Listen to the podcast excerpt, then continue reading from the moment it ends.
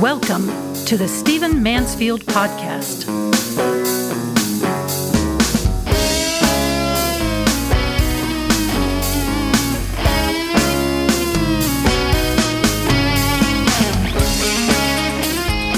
Welcome to the Stephen Mansfield podcast. I am so glad you have joined me. Let's dive in. I have two massive trends I want to talk about in this podcast and one gripe.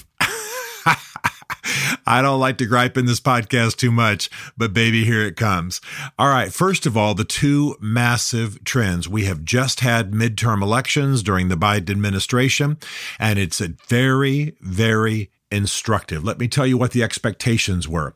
Prior to the election, both Democrat and Republican prognosticators and poll takers and surveyists and experts expected that the GOP, the Republican Party, would gain as many as 35 seats, even conservative I mean conservative as in being cautious and not inflated, uh, estimates were that the Republicans would gain 30 seats.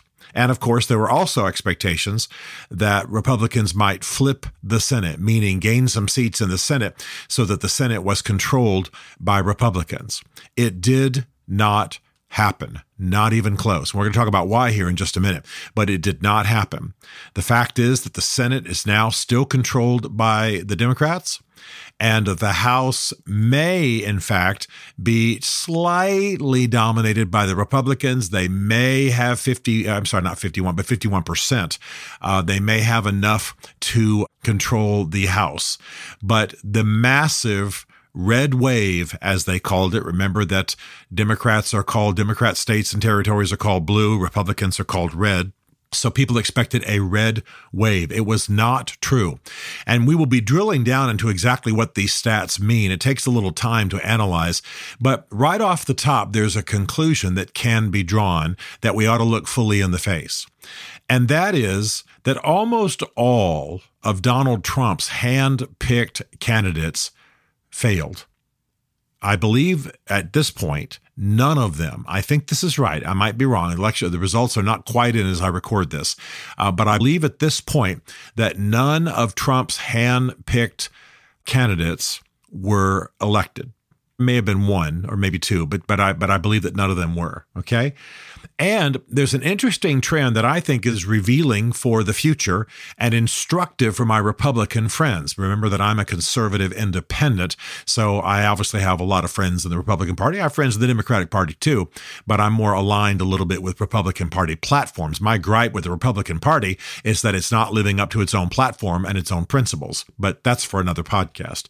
But revealingly, those who were election deniers those who ran in politics denying the election, believing that Biden's an illegitimate president, believing that Trump should be president, and making that a forefront of their campaign, they were absolutely defeated.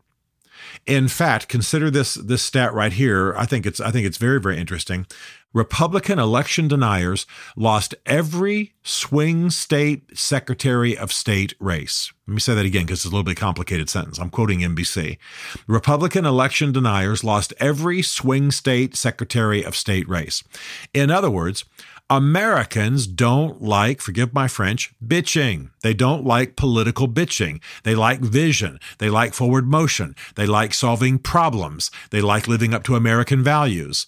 But to just run on negatives, to just run on, well, Donald Trump won the election, to just run on that kind of stuff, people did not vote for those people.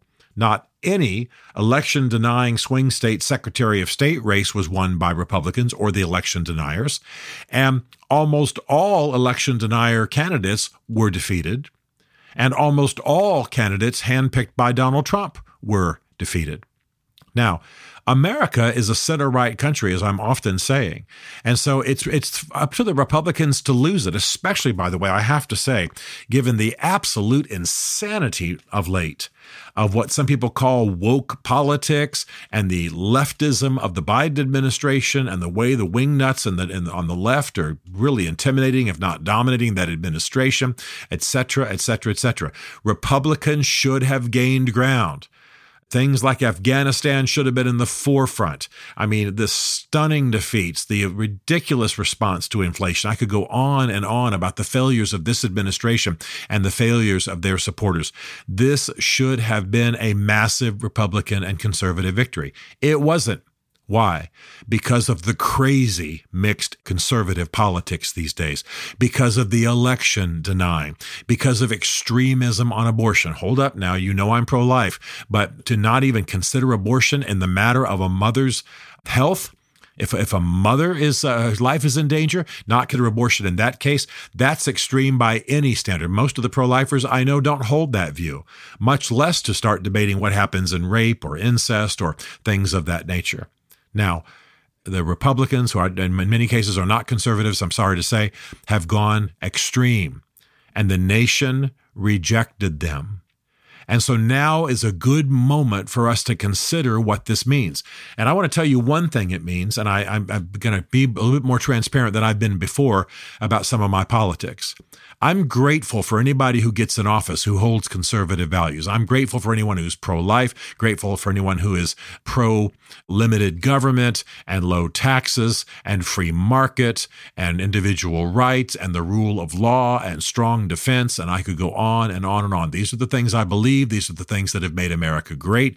Uh, these are the things that conservatives are supposed to champion. The problem now is that among those who hold those views, or at least espouse those views, there's a healthy dose of crazy mixed in. And Donald Trump is perhaps the symbol of that. If you love conservative truth, if you love traditional American values, if you love the greatness of Western civilization, Uh, obviously with some things that need to be modified. Obviously, there are some issues in that in that canon, in that Western tradition that needed to be addressed. Obviously, race was one of them, and we have we are doing that and have done that. I'm not saying it was perfect, but for the most part, it builds great civilizations. For the most part, it is what we ought to be building.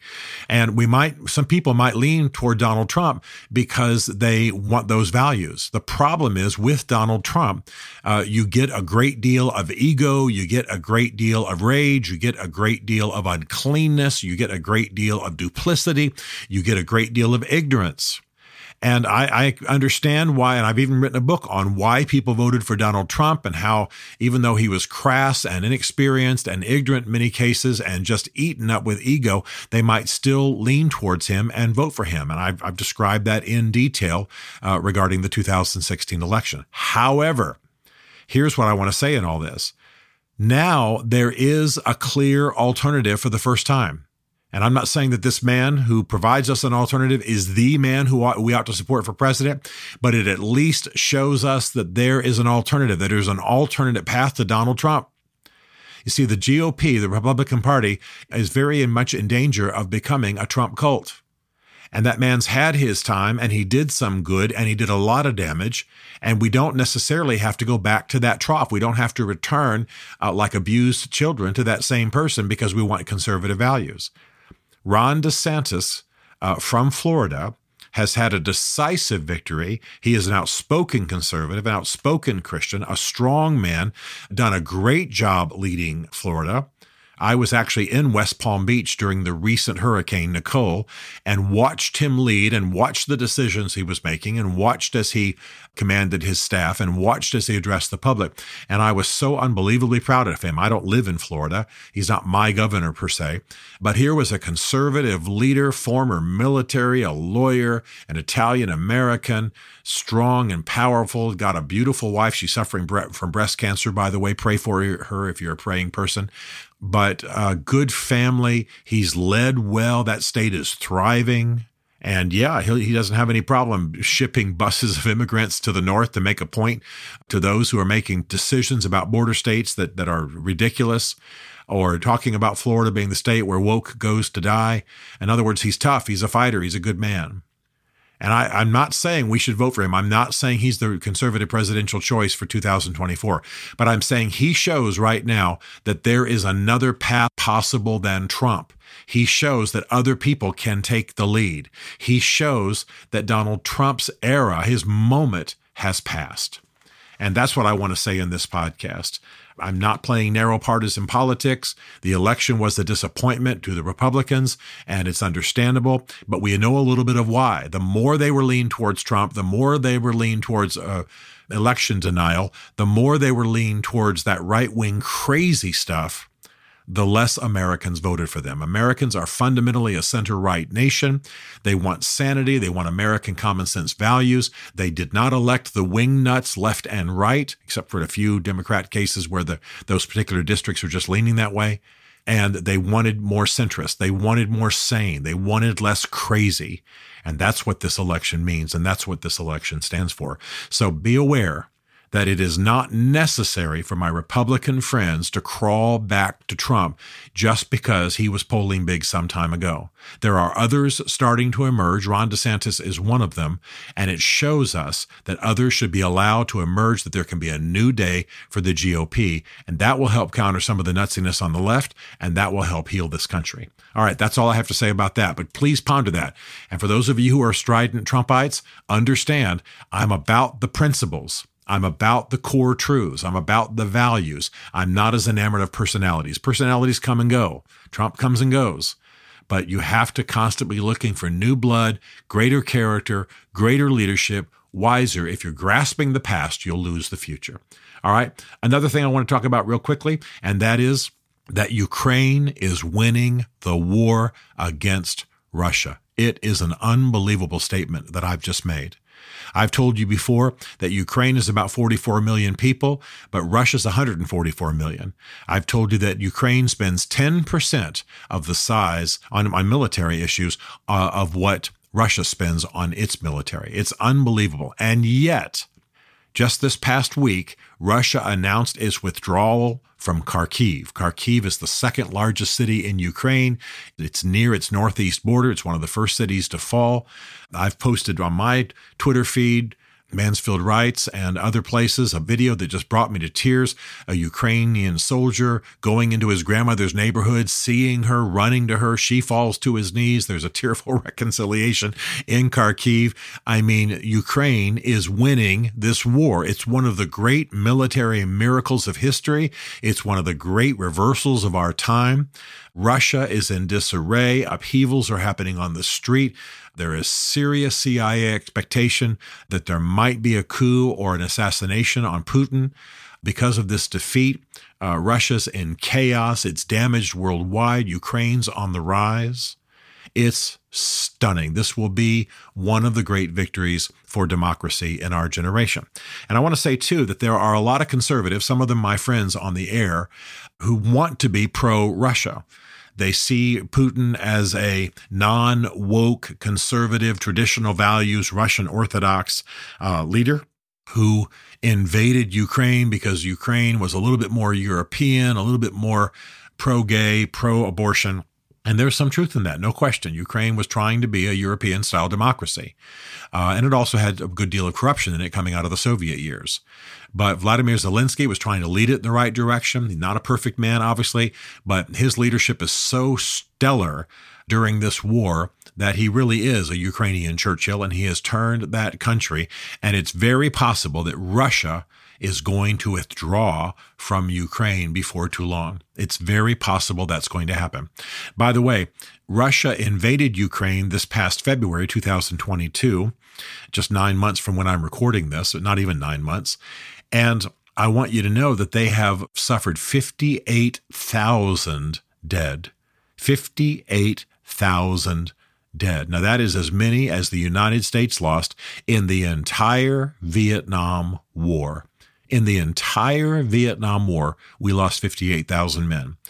And Russia has lost that since February. It's a stunning defeat. It's a necessary defeat. Russia's trying to expand its empire, thus threaten the world. It's aligning with some evil characters on the world scene, China and Iran. You have a new evil axis, and there's a chance for all that to come to an end. So we need to stay the course in supporting Ukraine, but you need to know this withdrawal from Kharkiv is a huge admission of failure on the part of the Russian military, and it very well may be the beginning of a turn. Okay, those are the two massive trends that are shaping our time. However, here you go with my great big gripe. I got to tell you, I, I, won't discuss my own Native American heritage and my connections to Native American culture and what have you, and uh, working on the reservations in Oklahoma and all that. You, you've heard that over the years as I've done this podcast. So I obviously have a heart for Native American issues, Native American lore, Native American heritage, and the rights of Native Americans in our society. And I am pretty much fed up with Washington, D.C. honoring, uh, try to at least making a head fake towards honoring Native American rights and heritage and what have you in its museums with ridiculous offerings, with things that are actually an insult.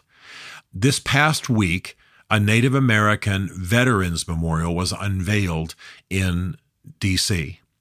It is a great big metal zero hovering over a small pool of water.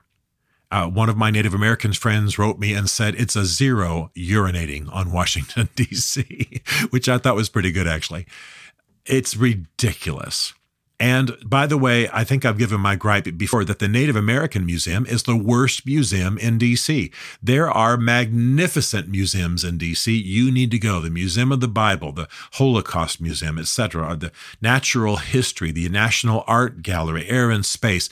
These are world-class museums and you need to go. If you haven't taken your family, get there. I'll help you. I'll, in fact, if you take a large group, I'll even try to meet you real quick and say hi or, or help you script the thing or what have you. But the bottom line line is DC museums are unbelievable, world class. The Native American, as dramatic as it is externally, it looks like a mesa in Arizona, sucks. It's terrible.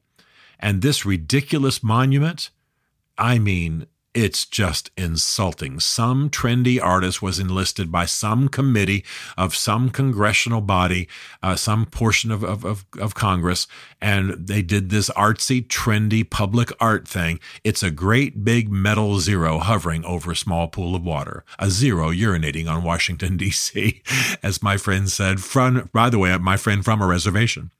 So I'm fed up with this. And I'll tell you what, this stuff needs to be handled more at the local level. If you want to see a beautiful monument to Native American Vietnam War veterans, look up the Native American Vietnam Veterans Memorial. It's in Wisconsin. I think the town is Neillsville. And I'm telling you what, it's magnificent. It's got a Native American Vietnamese soldier holding an M16, but he's also holding some Native American weapons. And it's beautiful and it's inspiring and it's nicely positioned.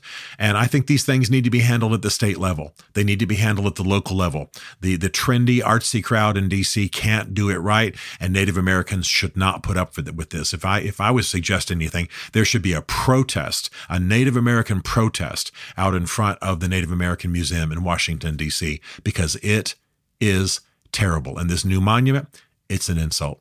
All right, I've gone a little long in this podcast, cause, but it's because I wanted to give you two trends and a big gripe.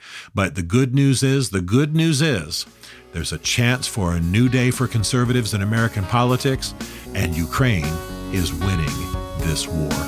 Let's stay the course.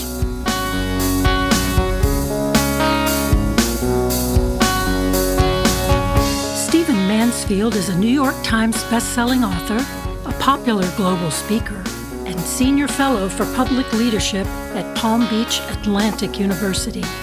His groundbreaking books on faith and society include The Faith of George W. Bush, The Search for God in Guinness, Mansfield's Book of Manly Men, and Lincoln's Battle with God. Learn more at stephenmansfield.tv.